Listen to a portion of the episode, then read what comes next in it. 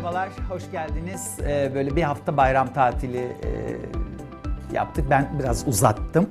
Ee, ve e, uzatırken de Ayvalık Cunda'daydım. Çok sevdiğim e, bir arkadaşım var, Işın görmüş. E, ona misafir olduk e, sevgilimle birlikte. Yani eşim tabii aynı zamanda kendisi. Böyle deyince böyle bir karışıyor ortalık bazen. E, ve e, işte böyle hayvanlar, kediler, köpekler derken e, İstanbul'a böyle Nuh'un gemisiyle beraber e, döndük biz. E, sahiplendirmeye çalıştığımız bir kedimiz kaldı. Bir de e, bir köpeğimiz var. Arjantin dokusu biraz büyük bir şey böyle. Aşık oldum ama e, sahiplendirmem lazım ve döndük geldik tekrar. Gidip e, Bahar'la beraber Adana'dan e, tarımın geleceği ne durumda e, bunu e, çektik. Türkiye'de şu anda en ileri tarım teknolojilerini kullandıran çiftçilere bunu ücretsiz olarak açan bir programla tanıştıracağım önümüzdeki dönemde size. Dostlarım, içinizde şu anda Türk tarımının kötü durumda olduğunu düşünen var ise eğer bundan 10 yıl sonra bilin ki bugünleri arayacaksınız. O kadar acayip bir gelecek geliyor. İçine akıl, bilim girmeyen her şeyde geri kalacağız. İçine akıl bilim soktuğumuz her şeyde de zamanı yakalayacağız. Dijitalleşme ve teknolojinin yıkıp geçeceği, ezip geçeceği iki sektör e, olacak. Bunlardan bir tanesi lojistik, lojistiği baştan yaratacak e, dijitalleşme ve bu yeni teknolojiler. İkincisi de tarım. Ne yazık ki Türkiye'de tarım daha 20. yüzyıla e, gerçek anlamda gelemeden 21. yüzyılın e, etkilerini yaşamak e, zorunda kalacak. O yüzden çok çok çok hızlı harekete geçmemiz lazım. Üstelik bu zor değil. İnanın bana zor değil. Sizinle tanıştıracağım.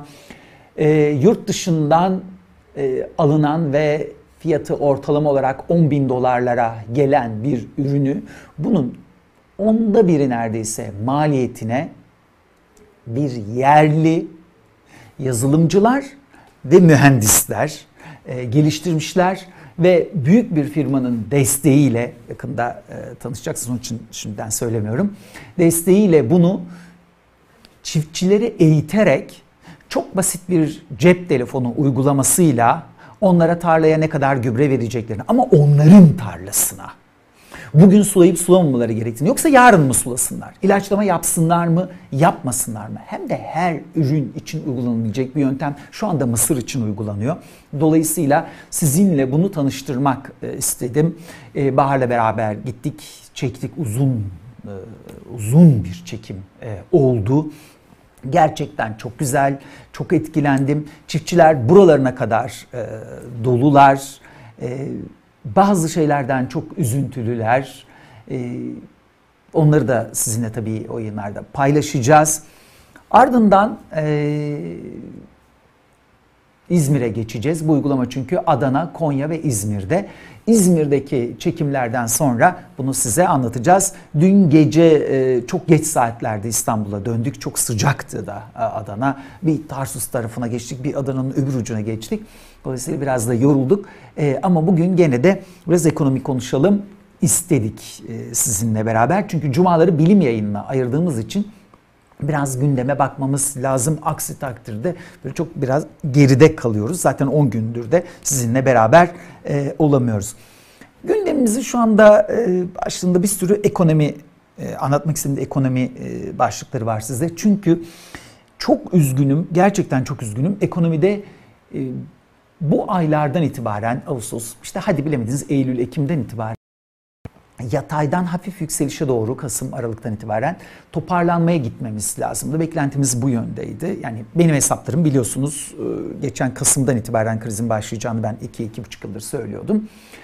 E, ama bu aylardan itibaren normalde toparlanıyor olmamız lazımdı. Fakat sarıdaki göstergeler bile yeniden ekonomi tarafında kırmızıya kaymaya e.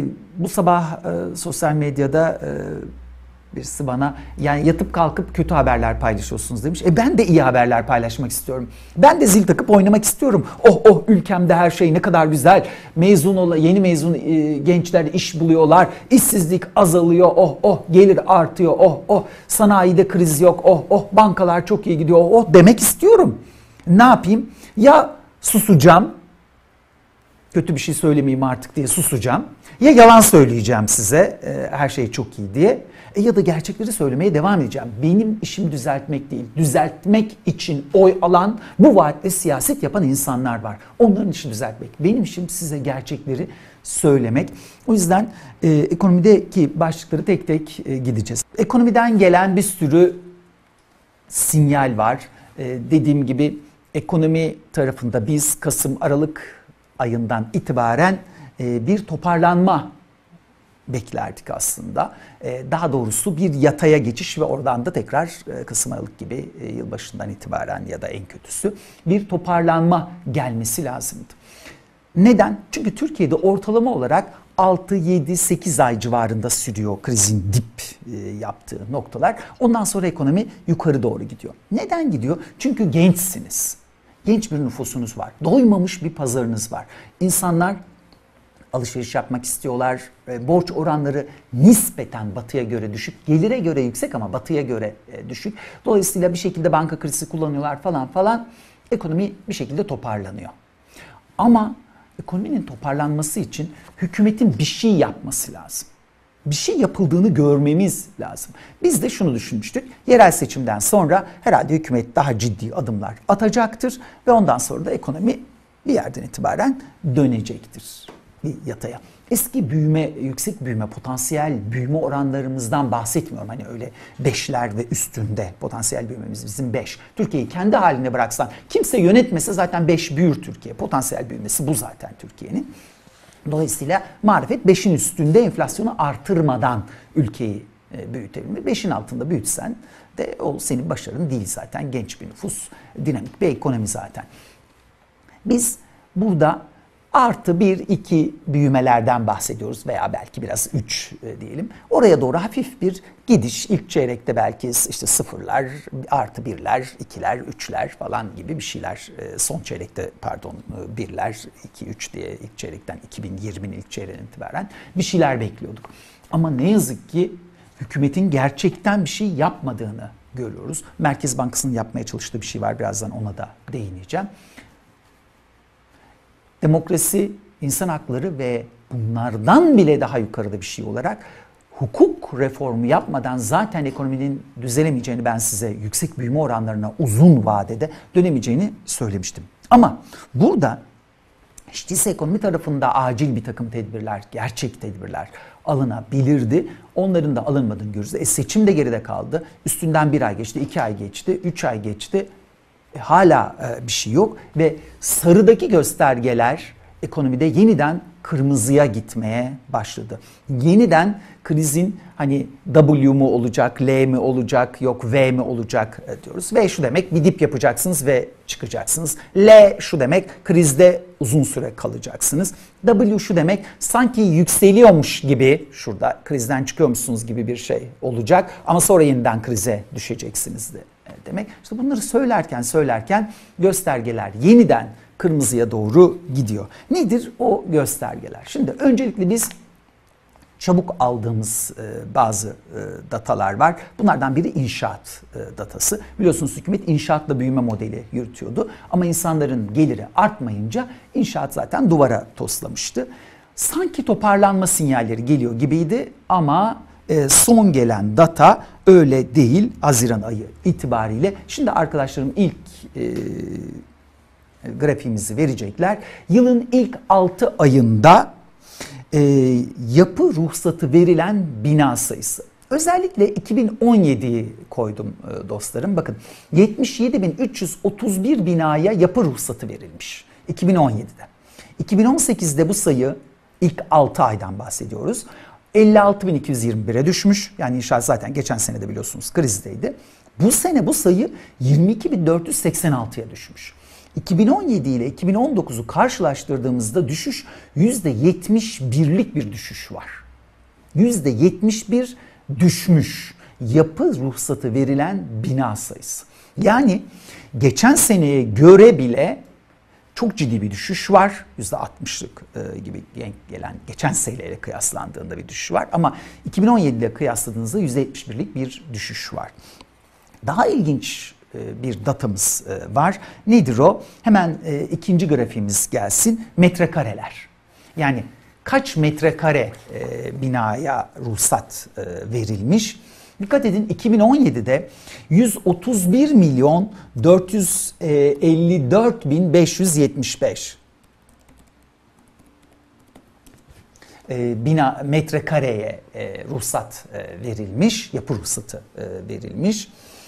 2018'de bu sayı e, 76 milyon 369 bin 452 metrekareye, 2019'un ilk 6 ayında ise 30 milyon 496 bin 899. Yani düşüş %77. %77'lik bir düşüş var 2017 ile e, kıyaslandığında. Yani metrekarelerde de çok ciddi bir bina sayısında düşüş var. Metrekarelerde de çok ciddi bir düşüş var. Bunların hepsi tabii konut değil iş yerleri var, e, kamu binaları var bu sayıların içinde. O yüzden dairelere bakmamız lazım. Yani konut tarafına e, bakmamız lazım. Orada durum ne? E, o da orada da durum şöyle. 2017'nin ilk 6 ayında 661.865 e, daireye yapı ruhsatı verilirken 2019'da bu 119.982'ye düşmüş. Düşüş %82. Yani gene kamu tarafı düşüşü biraz sınırlamış e, metrekarede ve bina sayısında ama daireye dönünce sizin geliriniz artmayınca, yeni mezunlar iş bulamayınca, gençler iş bulamayınca, birazdan işsizliğe bakacağız. Çok kötü veriler geldi Haziran ayında. İşsizlik artınca, insanlar işten çıkarılınca, bırakın yeni insanların iş bulmasını, işten çıkarılınca e, gidip de bu evleri nasıl alsınlar insanlar? Nereden alsınlar, e, nasıl e, alsınlar? E, o yüzden bu veri bize inşaatın yeniden kötü bir e, trende girdiğini gösteriyor ve şimdi önümüzdeki bir ay, iki ayda kamu bankaları üzerinden inşaatı canlandırma, iflasın eşiğine gelen inşaatçıları kurtarma operasyonuna bakacağız. E, onları yaşayacağız. Ben de sizinle onları e, paylaşmaya devam edeceğim. Şimdi bir e, önemli veri daha var. O da yaklaşık olarak şu anda saat 4.30 olduğuna göre 2 saat önce açıklandı. 2 saat önce Merkez Bankamız hedonik konut endeksini e, yayınladı. Bu şu demek, hani öyle teknik laflara bakmayın, şu demek. Bazı evleri e, lüks konut, bazıları orta, bazıları dar gelirler için konut. Konutun kalitesini dışarı çıkarırsanız yani lüks, orta, şu buyu dışarı çıkarırsanız konut fiyatları ne durumda? Yıllar içerisinde de çünkü e, yapı değişiyor. Hani 10 yıl önceyle, 5 yıl önceyle, 20 yıl önceyle karşılaştırmak mümkün değil binaları. Dolayısıyla bu farkları dışarı çıkarırsak çıplak olarak konut fiyatları ne olmuş diye bakıyor Merkez Bankamız. Bunu da konut, e, hedonik konut e, endeksi diyor. Reel olarak yani enflasyondan çıkarıldığında konut fiyatları %12,1 azalmış. Geçen senenin Haziran ayına göre 2018'in Haziran'ına göre bu senenin Haziran ayında enflasyondan arındırdığınızda konut fiyatları Türkiye genelinde %12 e, azalmış. Merkez Bankamızın verisi bu. Ha işte bu neyi gösteriyor? İnsanların birikimleri olmadığını, konut talep etmediklerini. Aynı zamanda neyi gösteriyor? Konut fiyatları diyeceksiniz ki zaten çok şişmişti. Ha, evet, zaten çok şişmişti konut fiyatları. Normale geliyor mu? Yavaş yavaş geliyor. Elimizde büyük bir konut stoğu var. Çok büyük bir konut stoğu var. Önümüzdeki 3 yıl boyunca bu konut stoğunun eridiğini göreceksiniz. Ev alacaksınız. Önümüzdeki 1,5-2 yıl içerisinde ben bu evde yaşarım diye bakının tabii neyiniz varsa, işiniz varsa peşinatınız varsa. Yoksa bu faizlerle tabii e, konut kredisi kullanmak mümkün değil şu an e, itibariyle. Bir başka önemli e, gösterge daha e, yayınlandı. O da perakende sektöründe cirolar. Arkadaşlarım e, grafiği verecek. O da son veri Haziran e, sonu verisi Haziran ayında.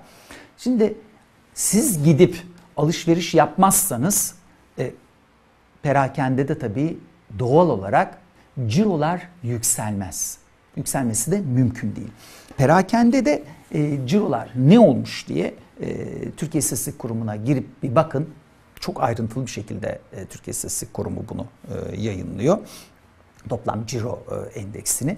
Hatta biraz daha ayrıntılar e, veriyor e, orada Merkez Bankamız. Hemen ben size şimdi bundan birkaç tanesini de söyleyeceğim. Endeksin nasıl geliştiğini görüyorsunuz. Dikkat edin orada bir W efektini görebilirsiniz. Sanki toparlanıyormuş gibi görünüyordu ama yeniden aşağıya doğru yönünü döndü sorunumuz o yönünü aşağıya çeviren yani Haziran ayı verisi daha da aşağıya gidecek mi? Ee, eğer daha da aşağıya giderse işte e, o çok kötü. Ende e, azalış inşaat sektöründe çok ciddi boyutlarda Haziran ayında %27'lere dayandığını söylüyor e, Merkez Bankası. E, ve e, Merkez Bankası diyorum özür dilerim e, Türkiye İstatistik Kurumu ve işte e, sanayide dört buçuk mevsim ve takvim etkisinden arındırıldığında e, ticarette 0,7 bir artı artı var. Hizmetlerde de 0,1 toplamda da eksiye e, gidiyor. Şimdi bu bize bir şey e, söylüyor. Bu bize diyor ki az önce gördüğünüz o e, grafik işler sizin zannettiğiniz gibi kendiliğinden artıya dönmüyor. Kendiliğinden iyiye gitmiyor. Bir şey yapmamız lazım. Bir şey yapmamız lazım. Ciddi bir şey yapmamız lazım. Çok önemli açıklamalarla işlerin artıya gideceğini e, düşünmeyin e, diyor e, bize. Ve öbür tarafta da hepimiz için en önemli göstergelerden biri sanayi üretimi. Sanayi üretimi bizim için çok önemli bir veri. Burada iki tane üst üste grafik göreceğiz. Bir tanesini biz hazırladık e, sizin için. Haziran ayında sanayi üretimi hem Mayıs ayına göre düşmüş hem de geçen yılın Haziran ayına göre düşmüş. Normalde biz bunu geçen yılın Haziran ayıyla kıyaslarız. Neden geçen yılın Haziran ayıyla kıyaslarız? Çünkü mevsimsel etkilerden arındırmamız lazım. Yani e, belli dönemlerde üretim artar, belli dönemlerde düşer. Onun için bir önceki yılla kıyaslarız. Ama kriz dönemlerinde bir önceki aya da bir bakarız ki acaba hafifçe çıkış var mı? E, iyiye doğru mu gidiyoruz? Gördüğünüz gibi hem Mayıs ayına göre düşüş var sanayi üretiminde hem de geçen yılın Haziran ayına göre düşüş var. O yüzden işin iyiye gitmediğini net olarak söyleyebiliriz. Şimdi bir de Türkiye İstatistik Kurumu'nun kendi yayınladığı grafiği göstermek istiyorum size. O line grafik olduğu için yönü daha net e, gösteriyor. Şimdi arkadaşlarım gönderiyorlar. Dikkat edin. Bir V efekti vardı. Yani 2018'in işte e, diyelim ki Temmuz'undan itibaren olanı alalım. Aslında düşüş e, sanayi üretimindeki e, kötüleşme 2017'nin orada görüyorsunuz sonunda başlıyor. Aralık ayından sonra yani 2018'in başında başlıyor gerçek düşüş aşağıya doğru. Sanki bir dip yaptık e, biz e, yılbaşından itibaren yani Ocak ayından itibaren çıkışa geçtik diye. İşte hani Sayın Albayrak'ın e, Nisan, Mart'tan iyi olacak, Mayıs, Nisan'dan, Haziran, Mayıs'tan dediği işte o çıkış kaynaklıydı. Yani sıfırın üstüne çıkacağını ümit ediyorduk. Fakat orada bir yataya geldiğimiz görülüyor. Dikkat edin. Çıkışın yataya geldiğini. Halbuki düşüşün yataya gelmesi lazımdı. Düşüş yataya gelmeden çıkar gibi yaptık. Şimdi yükseliş yataya geldi. Burada yeniden bir W mu olacak sorusu işte bu yüzden soruluyor. Buradan tekrar aşağıya doğru gidip sanayi üretimi yeni bir dip mi yapacak ve o dip daha da mı kötü olacak? Daha da aşağıda bir dip mi e, olacak? Şimdi sorumuz bu. Bu sinyaller iyi sinyaller değil. Ağustos ayında konuştuğum hiç kimse işin Temmuz'dan iyi olduğunu söylemiyor. Ağustos ayı verilerini daha sonra alacağız. Ekim'de, Kasım'da almaya başlayacağız. Ama konuştuğum hiç kimse işlerin iyi olduğunu söylemiyor.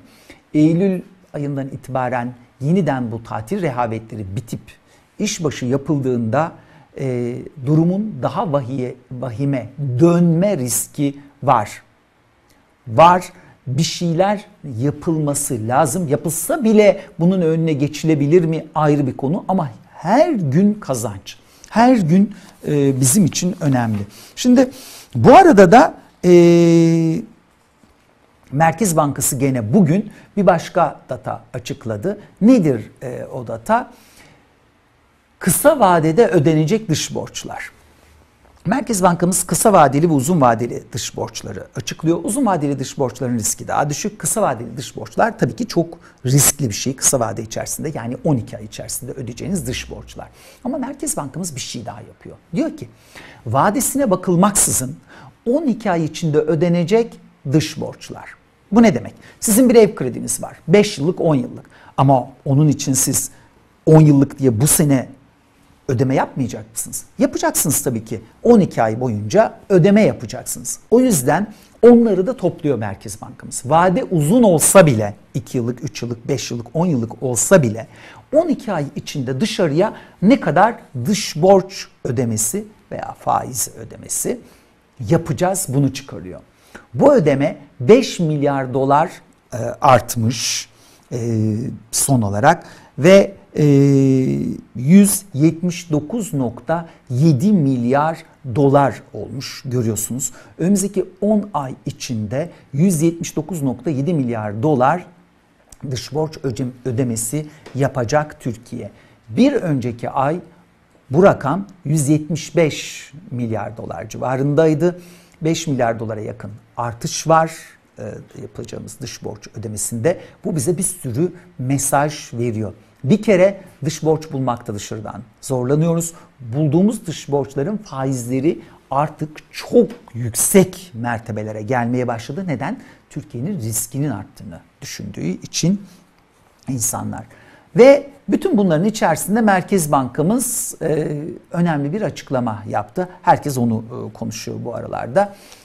Merkez Bankamız e, bankaları halka veya şirketlere kredi vermeye zorlamak için yeni bir adım attı. Ne yaptı?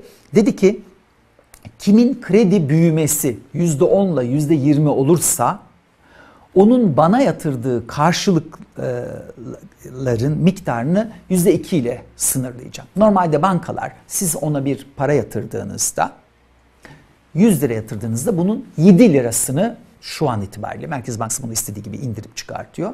100 lira yatırdığınızda bankaya 7 lirasını karşılık olarak Merkez Bankası'na yatırıyor. Eğer diyor halka kredi kullandırırsanız 100 liranın 7 lirasını bana getirmenize gerek yok ey banka. 2 lirasını getireceksin diyor. Peki bunun bir de ikinci adımı var. Sizin 100 lira vermiştiniz bankaya, yatırmıştınız. O da 7 lirasını gidip Merkez Bankası'na karşılık olarak e, aktarmıştı. Onun için Merkez Bankası bankaya bir faiz ödüyor. Merkez Bankası diyor ki eğer diyor siz diyor halka kredi kullandırırsanız ben size daha yüksek faiz ödeyeceğim. Kullandırmazsanız size çok az faiz ödeyeceğim. Şimdi bu kimin işine yarıyor? Bu kamu bankalarının işine yarıyor. Çünkü kamu bankalarının kredi büyümesi özel bankalara göre korkunç boyutlara vardı. Özel bankaların kredi büyümesi sıfıra yakın ya da eksi yani azalıyor. Yeni kredi kullandırmadıkları gibi kapanan kredilerin yerini de yeni kredi vermedikleri için eksiye düşüyorlar. Dolayısıyla ya yeni kredi kullandırtmayacaklar ve Merkez Bankası karşılıkları yüksek olacak, karlılıkları düşecek. Ya yeni kredi kullandırtacaklar, o zaman da kime kullandırtacaklar? Ya batarsa bu şirketler, çünkü onlar benden daha karamsarlar merak etmeyin ekonomi konusunda. O kişiler veya kurumlar, şirketler bireyler veya şirketler borçlarını ödeyemezlerse o zaman ne olacak? Şimdi bankalar bu iki açımızın içerisindeler. Önümüzdeki dönemde hangisini seçeceklerini ellerinden gelirse batmayacak kişi ve kurumlara kredi verme arzusunda olacaklardır. Ama bunun ekonomiyi kurtarması mümkün mü derseniz ben size söyleyeyim. Hayır. Hükümet şu anda kanser hastasına aspirin tedavisi yapıyor. Merkez Bankası üzerinden ekonominin düzeltilemeyeceğini biz defalarca ve defalarca gördük. Merkez Bankası para politikası yapar. Size zaman kazandırır sadece.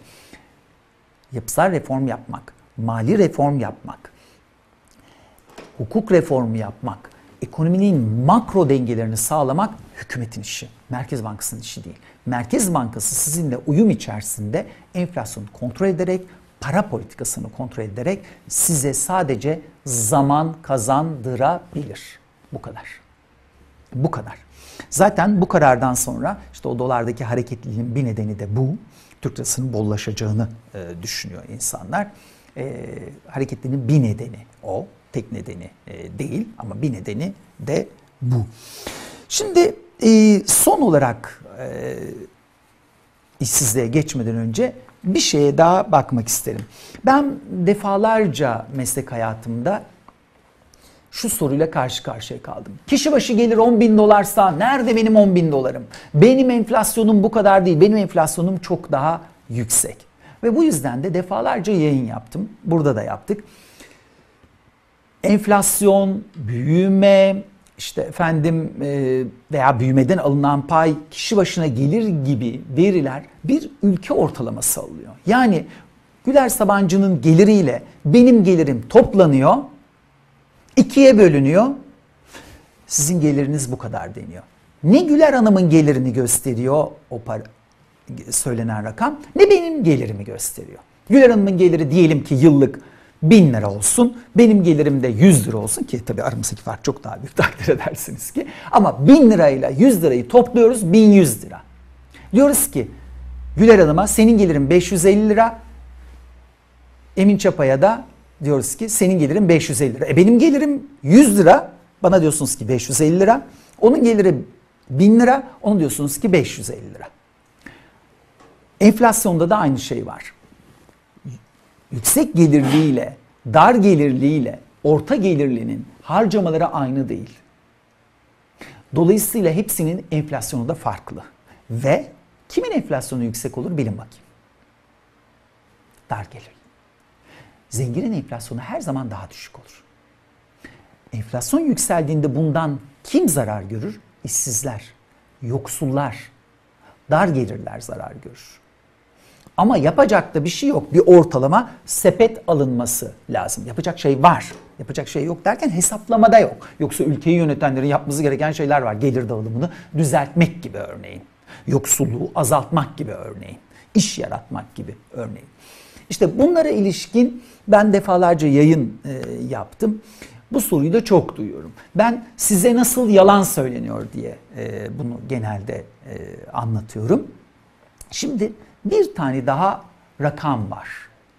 Ekonomide e, biliyorsunuz faiz dışı denge diye bir şey var. Yani ödediğimiz faizleri çıkarıyoruz. Faiz dışı fazla veriyor muyuz? Faiz dışı açık veriyor muyuz diye bakıyoruz. Faiz dışı fazla verirsek eğer daha iyi genelde e, sıkı para politikası yapıldığında yani krizden çıkmak için politika üretildiğinde öyle olur. 2002 krizinden sonra Türkiye öyle yapmıştı. Bu iyi bir şeydir. Ama çok açık veriyorsunuz bu kötü bir şeydir. Şimdi arkadaşlar bir grafik verecekler ekrana. Size nasıl yalan söylendiğini ben o grafikte göstereceğim. Faiz dışı e, dengeyi burası Turkey Data Monitör'ün hesaplamasıdır. Üste görüyorsunuz. Takip etmenizi öneririm. Çok güzel grafikler oluşturuyorlar. Ben de bol bol bakıyorum. E, kendim bazen grafik oluşturmadan önce bakıyorum. Benden önce davranmışlar, grafik oluşturmuşlar. Şimdi burada ilginç bir şey görüyorsunuz. Hükümet diyor ki ben kendim bir yöntem geliştireceğim e, faiz dışı fazlayı hesaplamak için. Maliye tanımlı. O kırmızı. Bir de uluslararası geçerliği olan IMF tanımlı faiz dışı denge var. Bunlar hep birbirlerine yakın olmuşlar. Hep yakın olmuşlar. Fakat sonra bir yerlerden itibaren hafif hafif açılmış. Neresi? 2014'ün e, sonundan itibaren hafif hafif açılmaya başlamış. 2015'ten itibaren başlamış, başlamış. Ama bir noktadan itibaren 2016'dan itibaren dikkat edin fark büyümüş. Sonra krize girdiğimiz noktadan itibaren kırmızı ile mavi arasındaki fark çok büyümüş. Hükümet diyor ki hala faiz dışı dengemiz çok iyi durumda. IMF tanımlı yaparsanız yani uluslararası kurallara göre yaparsanız işi hayır öyle değil. Korkunç bir boyuta varmış durumda. İlk kez bu veri üretildiğinden bu yana yani e, yaklaşık olarak 12 e, yıldır ilk kez ikisi arasındaki fark 100 milyarı geçti. 100 milyar Türk lirasını geçti ikisi arasındaki fark. Daha önceden bunlar birbirlerine nispeten yakınlardı. Şimdi aradaki farkın ne kadar büyüdüğünü, kırmızı ile mavi arasındaki farkın ne kadar büyüdüğüne e, dikkatinizi çekmek istedim. Gerçekten dehşet verici e, bir hale e, geldi. Çok büyük bir farka döndü olay. Bu neden önemli? Dostlarım, insanlara yalan söylemenin yolları var. Rakamlarla da insanlara yalan söyleyebilirsiniz. Mesele onları anlamlandırmak, arkasına bakabilmek. Şimdi ihalelerde eskiden Türkiye'de böyle şeyler çok yapılırdı. Nasıl yapılırdı? İhaleye çıkacağım, herkes başvurabilir. Ama öyle yazardım ki ihalenin şartnamesini siz, siz, siz, siz o ihaleye başvuramazsınız. Ben kimi istiyorsam onlar ihaleye başvururdu. Bu da öyle. Ben öyle bir tanımlarım ki faiz dışı dengeyi burada maliyenin yaptığı gibi çok güzel görünür. Enflasyonu da öyle hesaplayabilirim. Öyle güzel hesaplarım ki enflasyonu işte siz durmadan diyorsunuz ya pimpon e, topu diye. E, o yüzden düşüyor enflasyon diye. Onun gibi. Öyle bir hesaplarım ki enflasyonu sıfır çıkar. Hatta eksi enflasyon yaparım ben size şu anda. Kolayca. Ama bu gerçek olur mu? Dünyadaki insanlar buna inanır mı? Ekonomideki insanlar buna inanır mı? Halk buna inanır mı? Asıl mesele orada. Asıl mesele orada. Burada da aynı şey var biraz önce gördüğünüz grafikte. Maliyenin hesapladığı yani maliye tanımlı dediğimiz faiz dışı dengede. Eh gayet iyi bir yerdeyiz ama uluslararası kabul gören IMF tanımlı. Bakın bunu IMF hesaplamıyor ha. IMF kriterler belirliyor. O tanımlı da Türkiye korkunç bir yerde. Bir daha verilsin grafik. Aradaki farka bir daha e, bakın. Bahar arkadaşımız göndersin grafiği. Mavi ile gördüğünüz IMF tanımlı, kırmızı ile gördüğünüz maliye tanımlı. Maviye dünya bakıyor, ekonomi çevreleri bakıyor. Kırmızıyı da halkımıza ya da inanırsanız inanan herkese hükümetimiz gösteriyor. Gördüğünüz gibi. Aradaki fark başından bu yana bu hesaplanmaya başladığı günden bu yana 2007 görüyorsunuz orada 2007 başından bu yana ilk kez 100 milyarı geçti ikisi arasındaki fark. Daha önceden bu bir denge içerisinde gidiyordu. Artık krizin e, etkisini iyice hissettirdiği yerden itibaren olayın rengi tamamen değişti. Burada gördüğünüz gibi geldi. Bunu size özellikle göstermek istedim. Benim söylemem ya da herhangi bir bakanın söylemesi ya da bir kurumun açıklaması ya da başka bir iktisatçının söylemesi ya da IMF'nin ya da Dünya Bankası söylemesi önemli değil. Her zaman verilere kıyaslayarak, karşılaştırarak, gerçekliklerini sorgulayarak bakmak zorundayız. Her zaman. O yüzden bunu size göstermek istedim. Rakamlarla oynamak kolaydır. Ama matematik diye de bir şey var. Şükürler olsun. Matematiğe vuruyorsunuz ve bir takım hesaplar yapıyorsunuz. Ve burada gördüğünüz gibi ortaya çıkıyor acı gerçek. Mesele gerçeğin acı değil tatlı olmasını sağlamak. Hükümetleri bu yüzden seçiyoruz. Yöneticileri bu yüzden seçiyoruz. Bürokratlara bu yüzden görev veriyoruz. Acı gerçekleri göreceğimize tatlı gerçekleri görelim o zaman. Gerçekleri tatlı hale getirin. Acı gerçekleri tatlılaştırmak için rakamlarla oynamak, yalan söylemek bunu düzeltmiyor. Diyelim bu cuma Doktor Alp Sirman konuğum olacak. Onunla çok önemli bir şeyi konuşacağız. Ya niye kilo veremiyorsunuz siz? Diyet yapıyorsunuz yapıyorsunuz niye kilo veremiyorsunuz? Niye sağlıklı yaşayamıyorsunuz siz? Sağlıklı yaşayamıyorsunuz çünkü bu kentleri planlayanlar, bu inşaatları planlayanlar sizin sağlıklı yaşamanızı istemiyorlar aslında. Umurlarında değil sizin sağlıklı yaşamanız. Kentlerimizin planlaması, yaşam tarzımızın planlaması, yediklerimiz, içtiklerimizin planlaması sizin sağlıklı yaşamanızı, kanser olmadan, hasta olmadan sağlıklı yaşlanmanızı, kilo almadan sağlıklı bir hayat sürmenizi mümkün kılacak şekilde yapılmadı. İşte bunu konuşacağız. Neden sağlıklı olamıyoruz? Neden hasta oluyoruz? Neler yapılması lazım? Suçu hep kendinizde aramayın bu konuda. Hani kilonun da mı suçlusu hükümet? E, Evet, bizi yönetenler. Ha sadece bu mu? Dünyanın her yerinde halkının refahını düşünmek demek sadece parasal refahını düşünmek değil, akıl, yani zihin ve beden sağlığını da düşünmek demek. Cuma günü buna bakacağız. Cuma günü bizimle olun. Çok teşekkür ediyorum benimle olduğunuz için. Yeni yayında görüşmek üzere. Şimdilik hoşçakalın.